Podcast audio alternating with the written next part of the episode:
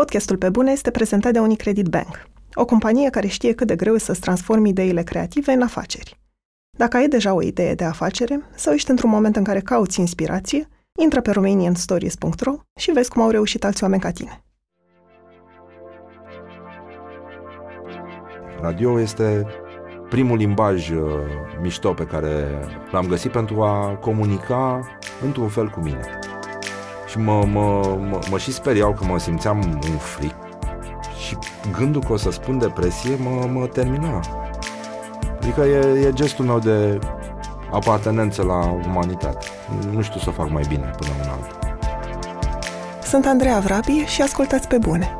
Un podcast sincer, cu oameni creativi, despre cum au ajuns cine sunt și întrebările pe care și le pun.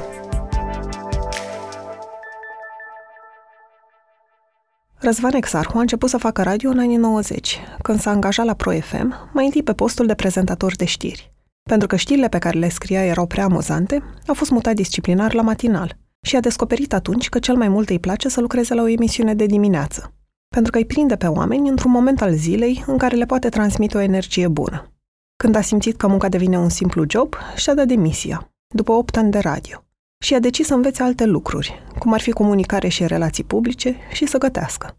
După ce a trecut prin două încercări de a reveni în radio, cu gherila și clandestino, și în urma mai multor tipuri de faliment, Răzvan spune că ajunsese într-un punct în care se simțea la pământ psihic. A reușit să se ridice prin muncă fizică într-un restaurant în care a fost câțiva ani bucătar. Nu evită să vorbească public despre perioada de depresie prin care a trecut. Dar prima dată când a vorbit despre asta, la TEDx, spune că a simțit cum s-a subt tot aerul din încăpere. Nu făcea parte din poveste de succes pe care ești obișnuit să o asculți. De anul trecut a revenit în radio, la matinal de la Rock FM, cu aceeași bucurie de la început, mai bine pregătit ca om de radio și cu dorința de a crea o legătură cu cei care îl ascultă. Salut, Răzvan! Bine venit la Pe Bune! Bună seara, Andreea! Bine te-am găsit! Pentru început, spune te rog ce-ți place la radio, pentru că văd că orice îi face, tot te întorci la radio. Nu mai credeam că există relația mea cu radioul. Pe de altă parte, în capul meu voiam să fac uh, treaba asta și nu găseam o formulă. Adică să fac matinal. Pentru că asta am făcut prim, când am ajuns eu la radio și eram uh, tinerel și tinerel ucenic. Și uh, mi se pare că e cel mai bun lucru pe care îl poți face la radio, de fapt. Și se și potrivește cu felul meu uh, ușor psihopat de a fi, adică mă trezesc de vreme. Nu atât de devreme, adică nu mă trezesc în mod obișnuit la ora 5, dar uh, m-aș trezi. Și în plus, mi se pare că e momentul în care poți ajunge cel mai ușor la oameni. E momentul în care toată lumea are mintea deschisă, nu s-au trezit, uh, n-au avut timp să se enerveze, să scuipe în trafic, să înjură neapărat foarte mult, uh, le, le poți da, le, îi, îi găsesc cu ceacrele deschise, cum ar veni, știi, și poți să le umbli la ceacre mai bine. Asta îmi place la radio. Și adrenalina. E o formă de adrenalină acolo. Pentru că e, e ca și cum te-ai ai intra într-o piscină și ți-ai face norma de bazine. Și respiri la sfârșit. Și nu știi mare lucru din ce s-a întâmplat.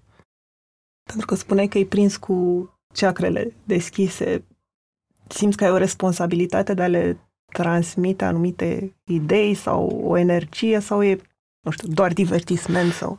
Eu cred că este în primul rând energie. Vocea are energie și uh, sigur mai sunt și cuvintele și uh, ceea ce se poate simți, dar radio înseamnă în primul rând uh, emoție directă, brută, uh, cum să numesc, nefiltrată.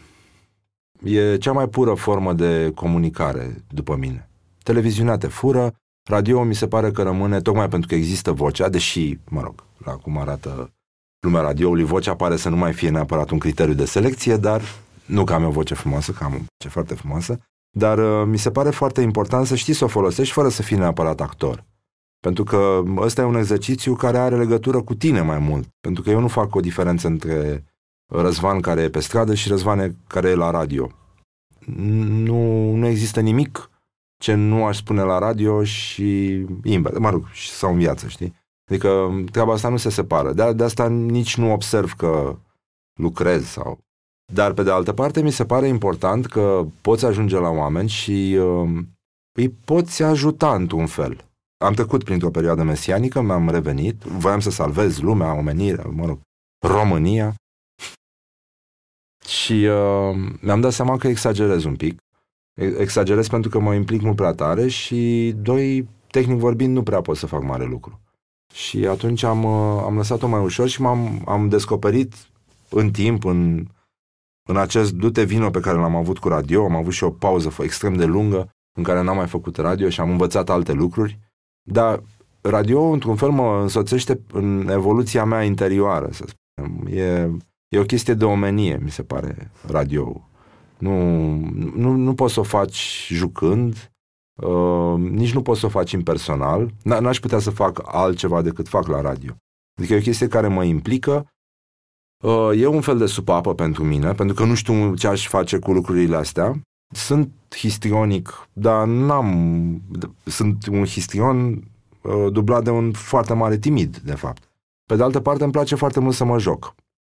Uh, mă, mă, mă ajută acest exercițiu, care este unul și de improvizație, multe lucruri se fac pe loc și rămân acolo, habar n-am de unde vin și încotro se îndreaptă, dar uh, există uh, jocul ăsta pentru că îți imaginezi tot timpul ce se întâmplă la celălalt capăt. Când omul este în trafic, e nervos, îl scoate din minți un bou din fața lui și totuși râde și Uh, se emoționează sau, uh, știi, uh, parte, ei ne bagă niște cutiuțe așa de dimineață și la sfârșitul zilei avem forma cutiuței în care am fost puși. Eu cred că se poate umbla aici și de asta îi încerc să-i ajut pe oameni să nu capete forma cutiuței în care tot ce înseamnă civilizației încearcă să te bage de dimineața de când te-ai trezit și pleci la, la lucru. Bun, sună puțin patetic, dar eu cred în povestea asta. Și cred că și reușesc, pe de altă parte. Pentru că e un, uh, e un tip de energie care se transmite prin voce și care îi saltă pe oameni. E ca atunci când îl vezi pe actorul tău favorit uh, la, într-un film. Bă, îl iubești pe ăla, îți place inflexiunea vocii, zâmbetul, privirea, uh, lucrurile astea sunt, sunt amănuntele, nu, nu discurs. Eu nu cred că lumea râde, nu știu, adică nu, nu cred că râsul sau orice altceva e face totul pleacă de la voce și de la uh, ceea ce transmite vocea aia. Și dacă eu, eu cred că vocea mea este o voce, este transmite ceva de genul unei bătăi pe umeri, unei îmbrățișări uneori, uh, un mângâiat pe cap, așa, un pupat, de ce nu, din când în când. Adică a, astea îmi plac. Mie, sunt foarte uh, pacifist, de fapt, în felul meu și cu toată ironia și uh, restul uh, lucrurilor care mă înconjoară și care mă fac foarte distant. Adică e, e gestul meu de apartenență la umanitate. Nu știu să fac mai bine până una alta. Și da, am o responsabilitate, adică mă simt angajat într-un fel de serviciu de utilitate publică, dacă vrei. Adică așa cum sunt și cu noierii și uh, salvarea și toate elementele astea care ne ajută când uh, avem nevoie să scăpăm de tot felul de situații nasoale. Ai vorbit deja despre improvizație și că îți place partea asta. Sunt curioasă dacă te și pregătești într-un fel pentru emisiunea de-a doua zi, cu zi înainte sau... Uh, seara se întâmplă chestia. Seara se completează uh, desfășurătorul sau agenda de subiecte sau chestii din astea. Și uneori, da, adică oricum le citesc pe toate, uneori apuc să le citesc, alteori nu, ele vin, încerc să mă culc la o oră decentă în jur de 10. Nu, nu reușesc tot timpul, dar uneori uh, a doua sau a treia parte a desfășurătorului vin mai târziu, noapte sau chiar dimineața. Da, mă gândesc la un fel de punchlines, la ce aș putea să dezvolt, la cum aș putea să pun alături două subiecte. Sunt mai multe lucruri din astea pe care te joci, dar în general cred că trebuie să le duci într-o într-o direcție din care poți uh, extrage un, uh, un element uh, care să le facă digerabile. Pentru că nu sunt numai știri funny și nici nu cred că ar trebui să fie așa. E, e o privire destul de curățică asupra lumii, selecția de subiecte este curată. Bun, nu suntem un post de știri și nici uh, nu... Da, pui în agenda direct sau indirect niște subiecte care ne, uh, uh, ne atrag pe toți și cred că trebuie să-i faci pe oameni mai atenți la faptul că în România nu se vorbește. Tema discuției este asta. De ce nu vorbim? Și pe asta o am în fiecare dimineață. Uh, avem foarte multe taburi, uh, a apărut și, acum a apărut uh, sondajul ăsta despre românii care se simt superiori altor nații. Bun, suntem pe locul șapte, mi se pare, în Balcani și în Europa, dar pe de altă parte, noi nu știm să dialogăm și nici nu avem acest small talk din care se pot obține foarte, foarte multe contacte de bună calitate. Nu știm să pregătim discuția, uh, ne e frică să ne exhibăm, ne e frică să, uh, să nu creadă lumea că suntem tâmpiți uh, și de asta nici nu prea vorbim și ne e frică foarte tare să ne asumăm. Părerea, tragem cu ochiul la celălalt, hai să vedem, dacă zice ăla, zic și eu, dacă nu, mm, dăm un răspuns evaziv, cum ar veni. Și să amesteci toate lucrurile astea, să faci glume și despre biserică, și despre minoritățile sexuale, și despre politică, dar fără să te duci foarte tare într-o tabără. Mie mi se pare că ăsta trebuie să fie rostul unui om de radio, să creeze premiza unei dezbateri publice și să-i faci pe oameni relaxați atunci când vine uh, vorba de subiecte mai uh, kinky și pe de altă parte uh, concentrați pe o conversație de calitate în care uh, cele două părți ale uh, discuției se ascultă și se completează. Nu e ca și cum fiecare uh, livrează ce dictează motorașul, ceea ce se întâmplă acum. Oamenii vorbesc fără să se asculte. Și de asta conversațiile sunt de foarte proastă factură și nici măcar nu sunt constructive. Pe lângă faptul că nu sunt constructive, nu sunt nici măcar plăcute sau interesante. E o mare plictiseală. Și de asta, eu încerc să rup ritmul ăsta și felul meu de a vorbi, care e foarte destructurat, fac salturi foarte mari între subiecte sau teme sau mă, mă mișc foarte repede une, uneori improvizat e ca atunci când sari și cazi, adică poate să nu-mi iasă, dar îi obișnuiesc pe oameni cu acest tip de mobilitate care te poate face să cuprinzi foarte multe chestii într-o conversație. Și vreau să și arăt că e foarte aglomerat ce se întâmplă în jurul nostru. Dar putem alege chestiile uh, interesante care ne hrănesc sau care ne dau o direcție. Trebuie să fie cineva care dă drumul la conversație. Și cred că ăsta este rostul uh, oamenilor de media, în, în general. Nu, nu, sunt, nu, e, nu suntem procurori, nu, nu suntem judecători, suntem niște oameni care așează uh, subiectele într-o lumină din care toată lumea să găsească un pic uh, de făcut în jurul lor și să ciugulească de acolo ce le trebuie sau să ducă mai departe, să, să vorbească. E, e important să vorbim. O teamă de-a mea înainte să pornesc podcastul era că mai ales pentru că eram obișnuită cu radio, nu știam să fac radio, mi-era frică că ar trebui să intru în rolul de gazdă, că ar trebui să am tot timpul energie, să vorbesc foarte efervescent, să fiu o personalitate care nu, nu știu, nu mă caracterizează, în care nu mă regăsesc. Tu ai spus deja că cine ești tu în afară, nu, că ești același om în afară ca cel din radio. Dar mi imaginez că sunt zile, că toți oamenii le au, în care poate nu ai chef, sau poate ești trist, sau poate nu ai energia aia. Ai vreo modalitate în care te pui în, în rolul de om de radio? Păi sunt și dimineți în care sunt mahmur, să știi. Dar pentru asta există spumant uh, la Morning Glory. Există un tip de... Nu înțeleg nici eu ce, cum fac. Nu știu de unde, cum ajung la starea asta. Sigur că nu pot să îți uh, uh, mobilizezi în totalitate creierul sau energia. Și uh, da, poți să fii mai, uh, mai jos. Și ca ritm, uh, tonalitate, sinapsele s-ar putea să te cam lase, dar una peste alta, uh, cred că ce lucru important rămâne tot ăsta, energia. Dacă ți-asumi chestia asta și nu te lupți cu ea, cred că o duci la capăt. Uh, am făcut și emisiuni proaste după gustul meu. Nu știu, oricum, oricum se șterge totul la sfârșitul emisiunii, uh, spuneam azi la telefon. Nu, eu nu, nu mai știu, eu chiar nu mai știu despre ce am vorbit azi dimineață. Bun. Mă pun într-o formă în care cred că trebuie să fie atunci când mergi pe sârmă. Cred că e un tip de atenție din asta care spune, băi, mergi, ai 5 minute. Încerc să-mi alertez absolut toate simțurile, astfel încât să controlez cât mai bine tonul și mai ales uh, locul în care vreau să ajung. Dar pe de altă parte este un, un tip de concentrare care am, cred acum dacă mă gândesc, vine și chiar și din felul în care respiri. Pentru că ăsta este un alt exercițiu foarte bun când vine vorba de viața reală, pentru că poți să vorbești bine, fără să obosești, în primul rând. Uh, și cred că respirația corectă și bună te ajută să ajungi mai ușor la ce e în creier, uneori. Deci cred că respir cum trebuie atunci când sunt varză.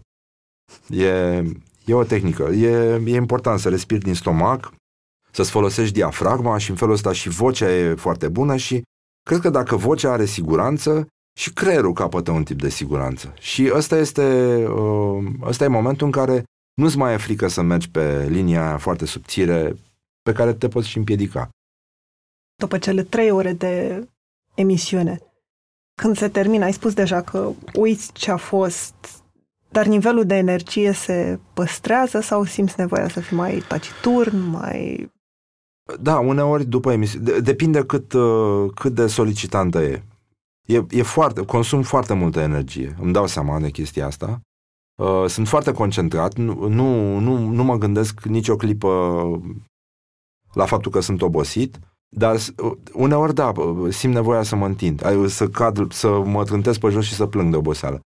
Uh, alteori chestia asta vine undeva pe la ora 12 sau pe la ora 2 și am învățat o tehnică, nu mi iese tot timpul, dar lucrez la ea, de power nap. Un somnules din asta de 15-20 de minute, în general în poziții inconfortabile, ca să nu te simți că am pătut seara înainte de culcare și e foarte mișto și rezistă așa. E un lucru bun. Dar e adevărat că sunt momente zici, e, ce face? Vorbește, nu? E, mare lucru. Citește de pe foaie de dracu. nu, nu e, nu e așa. E, e foarte, foarte greu. Chiar foarte greu.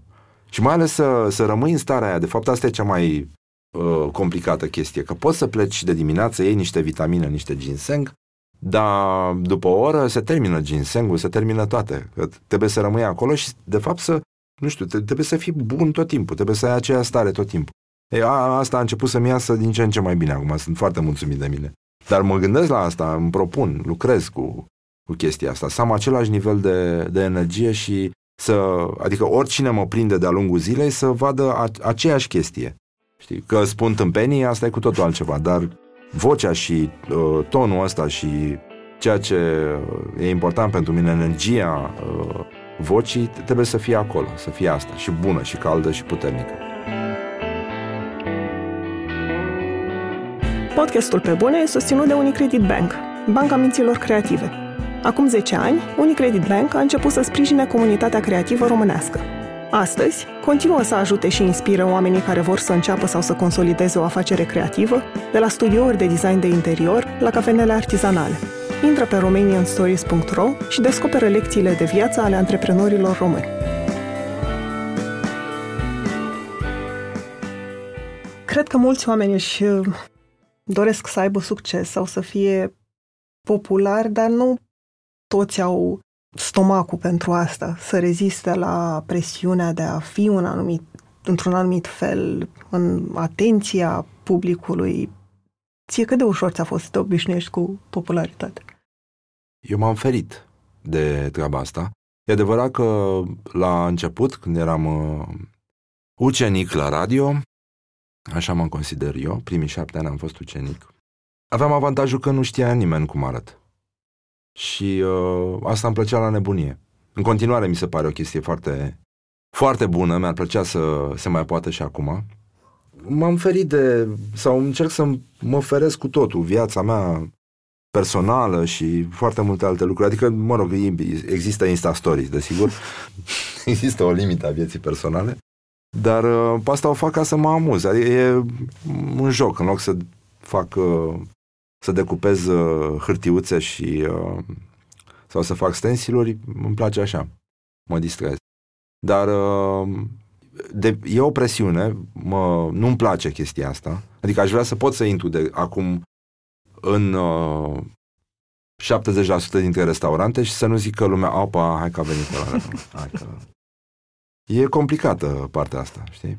Există alte tipuri de avantaj și anume energia asta care ți se întoarce. Și este o chestie spontană și caldă. Adică, de-a lungul vieții mele în radio, care e destul de lungă și sper să mai, să mai dureze, N-a vrut nimeni să mă bată, ceea ce e de mirare pentru prima parte, că nu eram foarte simpatic uneori. Și mai ales lumea zâmbește când mă vede pe stradă. Unii vin și mulțumesc, pur și simplu.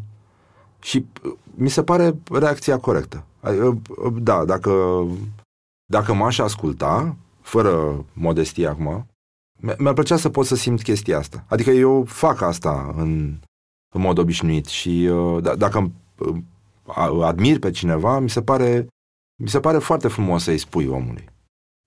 Adică nu, nu cred că e copleșitor și bine, dacă ești o persoană inteligentă uh, și are și sens conversația, adică poate fi plăcut, pentru că descoperi, uh, descoperi lume foarte, foarte mișto. Uh, oameni cu care mi-ar plăcea să fac revelionul, pe scurt. Cam asta mm. e categoria. Lucru destul de dificil să găsești oameni cu care să faci revelion. E singura formă de, recu- nu știu, recunoaștere, nici răsplată. E ceva foarte eteric în orice caz. Și nu... E ca, e ca atunci când spui să rămâna pentru masă. E, nu te face să te simți cel mai mare bucătar din lume și nici nu cred că e unul cel mai mare bucătar din lume.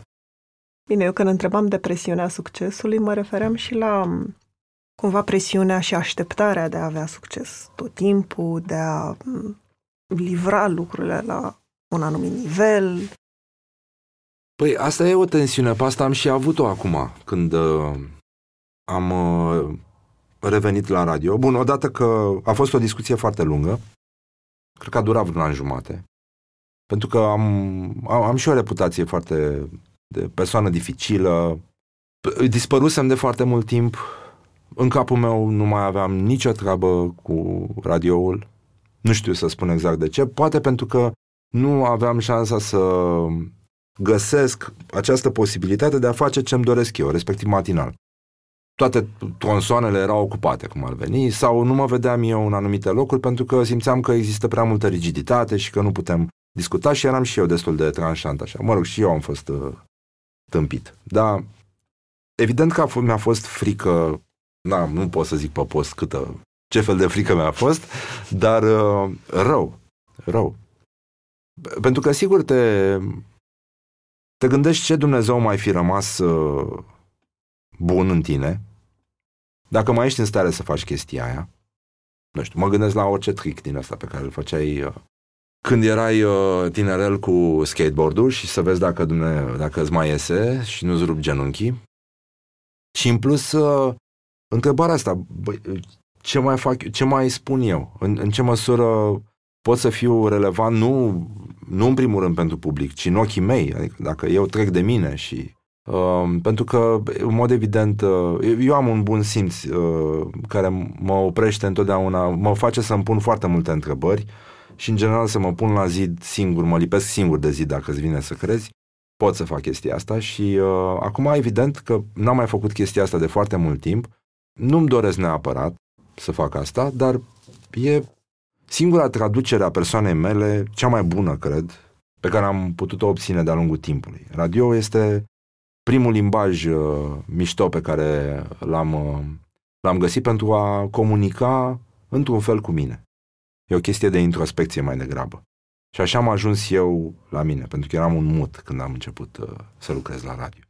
Și acum a fost foarte frică pentru că, în mod evident, trebuie să fiu relevant pentru public, sau să vin cu ceva care să-i facă pe oameni să deschidă radio uh, altceva decât faptul că sunt o persoană atât de fascinantă uh, și mai ales să rămân relevant în ochii mei.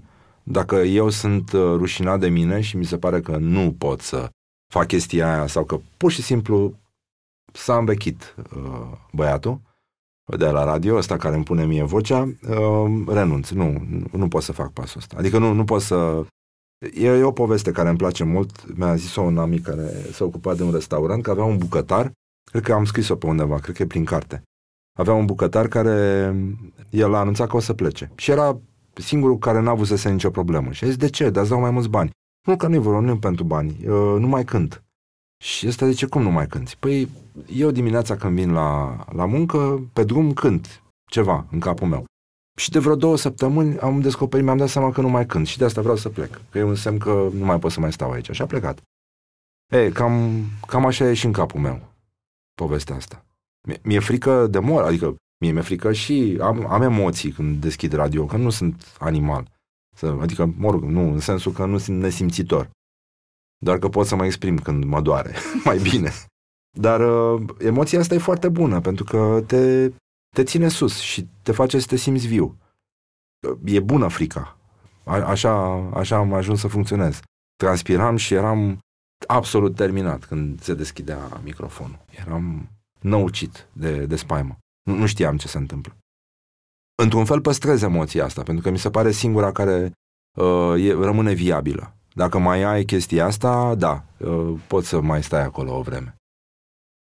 Acolo voiam să ajung pentru că ai ajuns la radio cumva întâmplător. Ce te-a ținut acolo? Ce ai descoperit acolo despre... Mă, o vreme m-a ținut salariu, ca să fiu uh, onest. Uh, dar făceam știri și era uh, sinistru. Și uh, după aia am fost detașat. Uh, am fost detașat disciplinat, de fapt, la, la emisiunea de dimineață, pentru că se râdea la știri. și uh, nu era bine. Bine, se râdea pentru că așa se dorea din partea prezentatorului, că le scriam într-un anumit fel și uh, pentru că nu se mai putea, am fost trimis acolo. Iar după aia, deși eram destul de chinuit pentru că nu înțelegeam nimic și nimeni nu știa nimic despre radio, a început să-mi placă pentru că mă punea la încercare, pentru că scriam, eram obligat să scriem tot ce spuneam la, la radio. Și în felul ăsta uh, am depășit zona aia în care eram un uh, tânăr student care mai scria câte o chestie și am început să practic scrisul. Și uh, scrisul îți ordonează mintea și de aici uh, relația mea cu radioul a pornit pe niște fundamente foarte precise, care înseamnă muncă. Mă rog, m-am chinuit foarte tare să uh, lucrez mai puțin pe improvizație și mai mult pe chestii scrise, controlate, ca să ajungi să vorbești uh, liber la radio, mi se pare că e o, e o cale foarte, foarte lungă. Pentru că, sigur, tu poți să fii un vorbitor naiv, uh, nativ, scuză-mă, și naiv, uh, dar uh, mai ai foarte multe alte lucruri de controlat. E ca la actorie, de fapt. Trebuie să respecti niște, niște chestii pe care poți să ai norocul să ți le predea cineva sau le descoperi singur. Eu le-am descoperit singur. Nu ne-a învățat nimeni nimic. Ne-au făcut niște exerciții de dicție și niște chestii din astea, sumare de jurnalism, dar cam atâta în rest.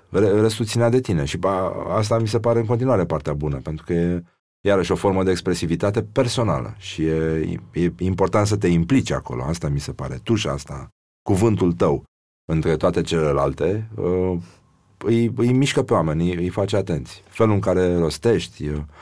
Așa că asta m-a ținut. Am descoperit această nenorocită de adrenalină care mă făcea să dorm ca un animal în radio pe canapea.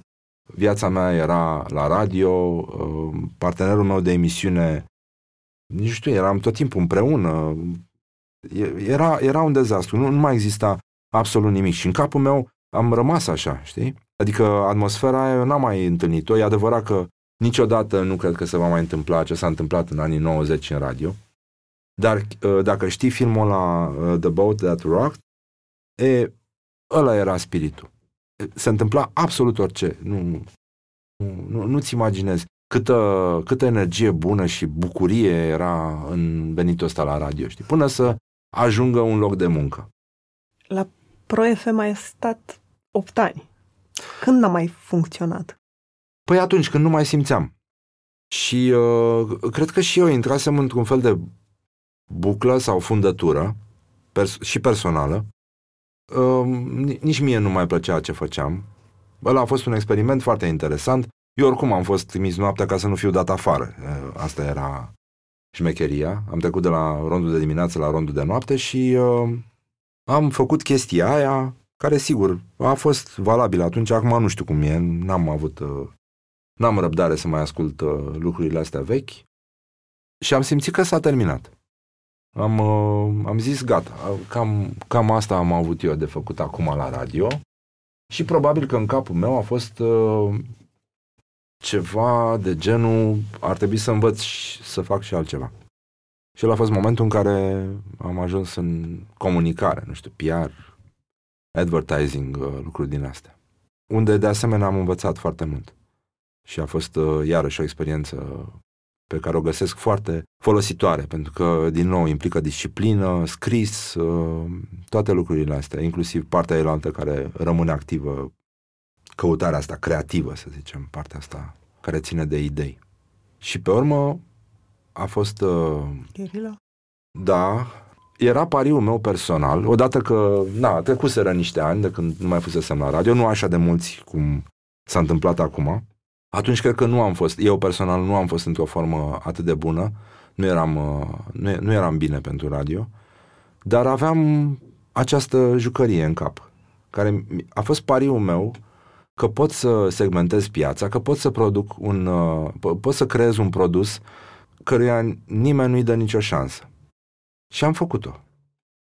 Acea poveste cu Radio Guerilla a, a, mă rog, a făcut și bani la un nivel, sigur că ce a devenit uh, povestea asta este cu totul altceva decât ce cred eu că ar fi putut să fie, din uh, foarte multe alte motive pe care le învăț acum.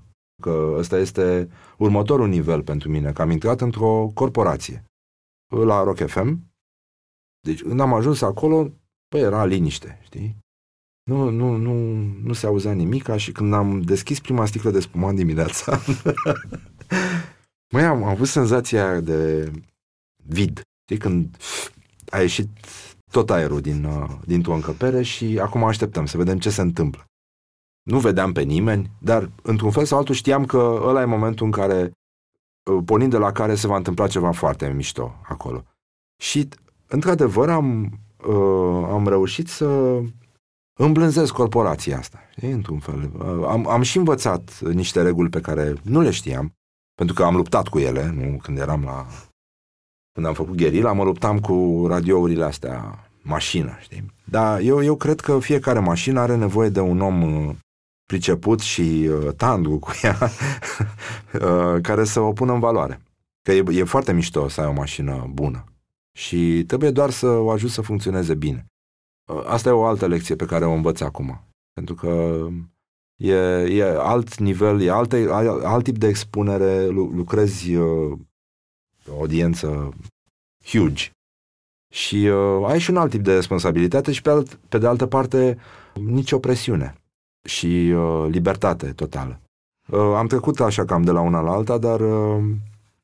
Nu, că mai condus cumva la următoarea întrebare. Sunt curioasă dacă starea asta de libertate era ce căutai și când ai pornit clandestinul. Da, bine, aia a fost, și el a fost un experiment foarte... Adică prima versiune de clandestino a pornit în 2007, deci la doi ani după ce am, am plecat de la Guerilla, unde cred că am stat aproape un an. Și, uh, uite, o să spun acum că n-am făcut asta. Există o problemă, a existat un conflict, știi, cu băieții ăștia care zic, aia nu exarhul. Nu, eu am, eu am dat numele, eu am făcut uh, acel Elibe Radio și am aproape că am plâns când am zis, mamă, ce, ce chestie am putut să scriu. Am stat în, uh, în studio cu Tamango, Tamango nu știa să citească și am recitat toate prostiile alea și le-a repetat. Și a fost momentul în care și cu uh, băieții ăștia care le-au făcut, care erau oamenii cu care am, care am trăit la Pro FM și ei au făcut identitatea aia, jingle-urile alea minunate și cu ei am lucrat. Măi, și aia erau atât de fel. Adică uh, sunt momente din astea când uh, se întâmplă o, o chestie care este perfect rotundă și la, uh, la care lumea lucrează pentru că cu o bucurie, pentru că este un, un lucru nou. E ceva care trebuie uh, redefinit cumva. Și uh, cu clandestino eu mi-am pus mari speranțe că am zis că oricum eu voiam să-mi fac radio până din 98, nu mai știu, 99, M-am dus la Aneta Bogdan, era la Brand. Conex atunci, da, nu, era la Conex. Uite, Aneta, pe, pe telefoane, pe astea, cum să facem? Și se uita la mine așa, băi, nu, stai, că ăștia sunt pe daia lap, adică nu, încă nu, nu e cazul, știi? Dar, oricum, e un experiment care uh, mie mi se pare o, o idee proastă. Adică poate fi un, uh, un obiect ok, dar nu neapărat un business, la modul la care voiam eu să-l fac uh, pe el și a, a fost, i-am făcut niște studiori, glanț, era incredibil, niște păpădii. pe spate, acum mi-am dat seama că eram cu rozul ăsta în cap, nu știu de fapt care este relația mea cu rozul, sau când a, Dumnezeu a început, dar uh, și cu gherila, când am făcut uh, alea de camuflaj roz, și la clandestin am folosit rozul ăla pe, pe niște pereți. Uh, era Trebuie un... să spun că ai o cămașă roz. În da, da, și am o cămașă roz, da. Mi, mi se pare foarte bine. Rozul mi se pare o culoare extrem de masculină. Și are și o, nu știu dacă știi, că el a fost folosit pentru suportul moral al soldaților în armada americană, toată lenjeria soldaților, pe bune, nu, nu, nu, toată lenjeria soldaților era roz, ca să le dea așa, să le umble la ceacră, cum ar veni. da, și am, am, am încercat să replic un radio clasic în online și a fost o tâmpenie totală. Și uh, în cele din urmă s-a dovedit a fi o afacere pur falimentară. Dar o idee mișto. Muzica era drăguță. Adică așa, nu știu, poate, poate că el uh, ca fundal ar putea să mai capete o șansă, dar până un alta nu, nu știu, nu e. Nu, nu mi se pare că e. E cazul să un se... articol că și în 2015 încercai cu Adrian Despot să obțineți o A, da, am vrut, a, da, am fost, da. Am depus un dosar. Îmi dai seama că au râs să ia de la CNAD. Ca să zic așa, am fost uh, primul civil care s-a dus să ia o, o, o frecvență radio. nu e, nu e cazul. Știu că băieții ăștia de la Gherila s-au ofuscat săracii foarte tare. Au uh, mentalitate de câine de talie mică. Și îți mai spun, uite, asta e o chestie, e, eu cred în fair play, chiar aș invita oameni de la alte radio la mine la radio, cum ar veni, și nu, nu cred în prostia asta, un anumit post de televiziune, o anumită rețea de socializare. Și când am deschis Clandestino, un anumit realizator radio de la Guerilla uh, m-a făcut impostor pe post. Ca să înțelege. Da. Am vorbit cu mulți oameni la pe bune, de la artiști și antreprenori până la scriitori și fotografi. Au fost alegeri subiective, dar am vrut să invit în fața microfonului oameni care au ajuns să fie printre cei mai buni din domeniul lor. Să încerci să devii cea mai bună versiune a ta în meseria aleasă implică responsabilități, stres și multe dileme profesionale, dar și satisfacția că s-ar putea să lași ceva valoros în urma ta. În valoarea perseverenței și a muncii către un ideal, crede și Best Jobs. Prin tool și informații online, Best Jobs își ajută utilizatorii să exploreze o multitudine de oportunități și să descopere jobul care le permite să-și valorifice la maximum skillurile și pasiunile. Pentru că, atunci când te gândești la ce vrei să faci, nu este niciodată vorba despre o simplă alegere, ci de a descoperi unde e locul tău. Intră acum pe Best Jobs și descoperă jobul unde poți fi și tu cea mai bună versiune a ta. Nu te ferești să vorbești public despre o perioadă în care ai suferit de depresie. Da. Însă, ce n-am găsit eu, citind interviuri cu tine, a fost motivul sau cauzele sau cum îți explici tu acum că ai ajuns în momentul ăla. Mai multe tipuri de faliment, să spunem. și economic și personal. Nu, nimic, uh, nimic special, n-am avut o dilemă filozofică. Am dat faliment, din toate punctele de vedere, la un moment dat, și uh, nu, nu prea mai știam ce Dumnezeu să fac. Și n-am, uh, n-am recunoscut, adică m-am gândit că poate sunt trist sau genul ăsta, dar uh, nu eram uh, neapărat foarte trist. Eram chiar foarte, foarte rău. Îmi dau seama acum că aș fi putut rezolva asta mult mai repede dacă mergeam uh, la terapie sau să, dacă aș fi vorbit cu, cu cineva uh, capabil să preia tristețile mele și să le ducă în altă parte. Să scape de ele. Sau să mă ajute să scap de ele. Adică mi-a luat mai mult timp așa, de unul singur. Nu găsesc că este o idee bună. Pentru că s-ar putea nici să nu meargă. La mine a mers, din fericire. M-am reparat, m-am reparat, nu m-am reparat, m-am pus înapoi pe șine. Cât a durat perioada asta? Vreo trei ani. Chiar mai mult cred că am fost așa. Dar am avut și o perioadă din asta în care am ieșit și uh, am uh, devenit funcțional așa. Cât de cât. Dar eram jos, rău. Tehnicile astea ale mele de la radio, care înseamnă să vorbești, să improvizezi, să te joci uh, foarte mult, m-au ajutat să, să depășesc momentul ăsta. E singura chestie pe care am continuat să o fac. Trăgeam de mine să rămân viu, să reușesc, încercam să comunic mult. Bine, aveam de lucru la bucătărie atunci, eram bucătar și uh, asta a fost partea cealaltă care m-a scos din, uh, din starea de prăbușit în fotoliu, incapabil să mă ridic. Chestie pe care o făceam ore. Acolo eram. Și alcool, destul de mult. Dar uh, munca, un anumit tip de disciplină, plus plăcerea, asta era, uh, ăsta, ăsta era gândul meu că eu, o persoană totalmente dărâmată pe dinăuntru, reușesc să le ofer celorlalți ceva bun, să spunem, mâncare. E energie bună sau nu știu, ceva de genul ăsta. Uh, era un, un mod de a rămâne conectat cu lumea și de a rămâne conectat cu partea care rămânea în picioare în mine. Gândul ăsta că totuși nu sunt totalmente praf și pot crea ceva care să le aducă bucurie oamenilor, mă făcea să consider uh, că starea mea poate evolua în bine. Adică ăsta era un, uh, un, un principiu care m-a, m-a ținut fo- foarte multă vreme uh, în picioare. Plus jocurile. Mă jucam jocuri de cuvinte pe, pe Facebook cu amicii mei și mă râdeam. Da, și întotdeauna ce, ce se vedea în, în aceste anumite rețele de socializare nu avea absolut nicio legătură cu, cu starea mea. Poate pe Instagram eram mai melancolic, coid așa. Puneam fotografii din astea mai triste, interesante. Da, o prostie, de seama. o tâmpenie totală. Crezi că ajută să vorbim despre perioadele astea în care viața nu e tocmai roz? Da, ajută. Uh, eu am făcut-o prima dată la TEDx uh, și am vorbit exact despre chestia asta și mi-a, mi-a fost cel mai frică din, din, din toate aparițiile mele în public. Mi-era groază, dar nu aveam încotro și îmi doream foarte tare să, să vorbesc despre asta, adică să dau, uh, uh, să spun tot.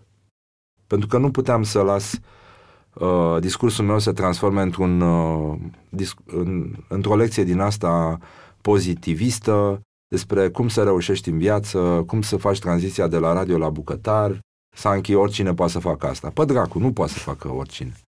Și în general, nu toată lumea poate să facă orice.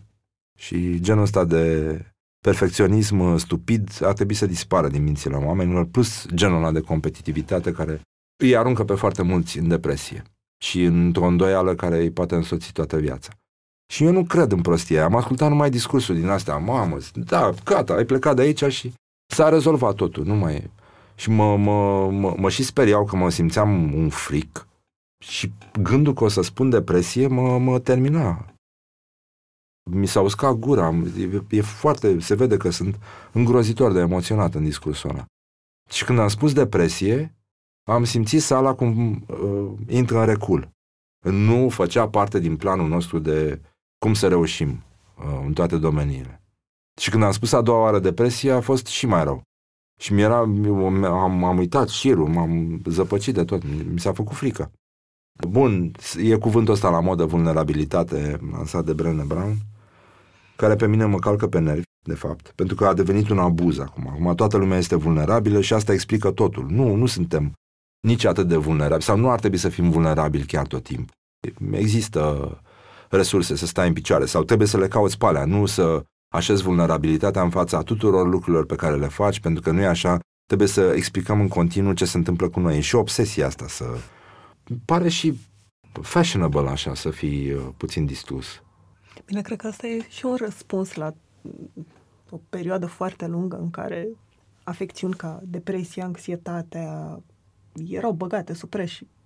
Eu sunt convins că lumea nu are curaj să vorbească despre asta și uh, cred că nici sistemul medical nu este capabil să, în momentul ăsta, să preia atâta depresie câtă există în jurul nostru. Pentru că se vede. E, e cu tremurător. Ce văd eu, ce simt la, la oameni. Nu, nu, nu, nu știu cum, uh, cum o scoatem la capăt pe linia asta. Pentru că uh, devine normă și mai ales uh, frica de a, de a ieși în public devine o normă. că pare că trebuie să fim ca în reclamele alea, fericiți și... Nu, nu e rău să fii fericit, dar pe de altă parte mi se pare groaznic să te ascunzi așa. Și uh, cred că ți se face și mai rău. Eu am plâns atunci, după, după discurs, s-a, s-a și încheiat panelul în care eram, cred, sau... Și uh, am ieșit în, uh, în foaierul cinematografului Florin Piersic și au venit la mine câțiva tineri, și, și băieți și fete, și m-au rugat să uh, le permit să mă strângă în brațe. Și, mă rog, plângeau. Și a fost, uh, au fost niște îmbrățișări care mi-au, că m-am, uh, mi-am adus aminte, mi-au uh, sfâșiat uh, inima. Chesti, cred că asta, genul ăsta de discurs, bun, nu, nu patetic, nu cum să reușești în depresie sau tâmpenii din astea. Faptul că cineva vorbește despre asta nu trebuie să fie o mărturisire completă. Trebuie doar să le dai oamenilor încrederea că poate fi în majoritatea cazurilor un pasaj, o, o trecere. Cred că e bine. E o stare proastă, e un moment. Uh, și nu ești special în niciun fel. Nu, nu, nu ești un ciudat, nu ești un bolnav. Uh, e foarte greu, cu, cu adevărat e foarte greu. Și, și mie, mie mi se pare foarte greu să reziști și să rămâi sănătos la cap. Dar nouă ca nație ne, ne lipsește încrederea. Și cred că băieții ăștia ne-au, ne-au, uh, ne-au, ne-au călcat-o totalmente în picioare și nu știu dacă își mai revine. Pentru că prima noastră reacție față de semene este suspiciunea în momentul ăsta. Și e o chestie clădită în timp. E foarte veche. Uh, și nu, nu, nu cred că poți să te îndoiești în continuu de absolut tot ce se întâmplă în jurul tău. Să te îndoiești de medici, să te îndoiești de pompieri, să te îndoiești de ambulanță. Prima noastră reacție este de a critica. A, nu, n-a venit. Nu, nu știu. E... Și uh, partea asta de, de încredere, cred că ne, ne, e, e ceva care lipsește și care trebuie recompus, trebuie uh, băgată în școală. O metodă din asta de a reclădi în uh, oameni încrederea în oameni. Crezi că deschiderea și dacă vorbim sincer ajută? Mă, eu, eu, cred că, eu, eu cred că dacă nu e bullshit, e suficient. Nu, nu, știu, nu știu care este calea. Mie calea mi se pare că pornește de acolo de unde nu simți bullshit. Și, în general, povestea nu trebuie să fie neapărat de succes sau relevantă pentru toți și nu, nu cred că trebuie să primim o lecție la fiecare uh, 10 minute. Ceva din care să învățăm. Toată lumea are revelații, epifanii, e nenorocire. Nu. Nu știu, putem să și bem un pahar de vin și el să însemne doar asta. Nu trebuie să mai avem încă ceva pe lângă. E foarte complicat, cred, dar îndoiala asta față de, față de ceilalți, care este o chestie, o normă socială, mi se pare omonimă. De, la fel de periculoasă ca infecțiile nosocomiale din spitale. Ceva care se ia și se dă mai departe. Este groaznic. Cred că e, e, e important să, să nu te simți singur, de fapt. Ăsta este și sentimentul care, care înseamnă legătura mea cu radio. O parte din, din omenire încă poate să nu se simtă singură, bun, când deschide televizorul și e, da, ești singur acasă și dai drumul la ceva să bâzie în fundal. Deci, e, e. Chestia asta era foarte prezentă în, în copilăria mea când uh, era foarte frig pentru că nu exista căldură iarnă, de exemplu, și uh, stăteam sub plapumă și uh, îmi plăcea să Mă joc, aveam un, un radio din ăsta vechi de la bunica mi care avea și ochiul la magic frumos și scală și mă plimbam și auzeam toate limbile pământului și muzici și pa, chestia asta mi, mi se, îmi dădea așa un confort, uh, era ca o strângere în brațe. Sentimentul ăla că ești un pic ocrotit. Ei, cam, cam asta e chestia. Nu, nu, e, nu ești singur, e cineva tot timpul cu tine. E importantă, nu? Cred. Așa e la oameni. În momentul ăsta, cât crezi că vei mai continua cu radio? Mă, e o chestie acum. Lumea zice, mamă, ce, ce emisiune faci, ce chestie extraordinară. Când eram, ți-am zis că eram puțin mai mesianic într-o vreme, da, acum am sentimentul că fac lucrurile foarte bine și, într-un fel, mi-e foarte ușor să le fac. De asta nici nu mă mai gândesc la ele și asta mi se pare partea foarte mișto. Și pe de altă parte, glamul ăsta sau această aură că omul face ceva extraordinar, mie mi se pare iarăși o prostie, pentru că nu știu dacă e menirea mea, știi? Lumea folosește cuvinte din astea care au o majusculă ascunsă. Și nu-mi place chestia asta. Eu, e sentimentul că îți faci treaba, știi? Eu, eu știu că, adică, mie îmi place, mă simt, am pipota, uite atâta când îmi iese câte o chestie, știi?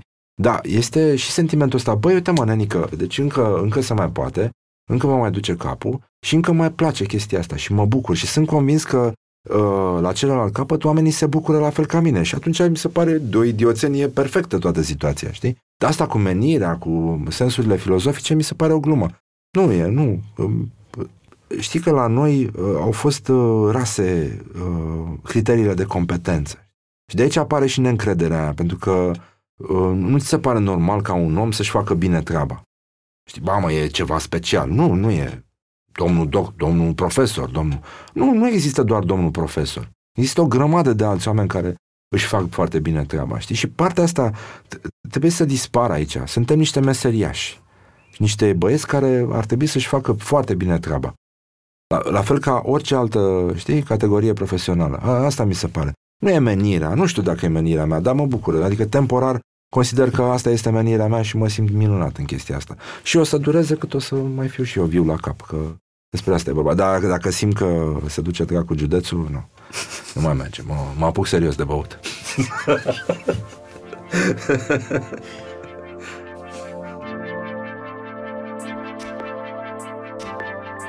Mulțumesc că ne-ați ascultat! Podcastul Pe Bune este produs de Dor, tema muzicală e compusă de Alex Turcu, editor de sunet e Horia Balda, asistent de producție Elena Vodova. Dacă v-a plăcut episodul, m-aș bucura să-l dați mai departe în social media sau altor oameni care încă nu știu de podcastul Pe Bune.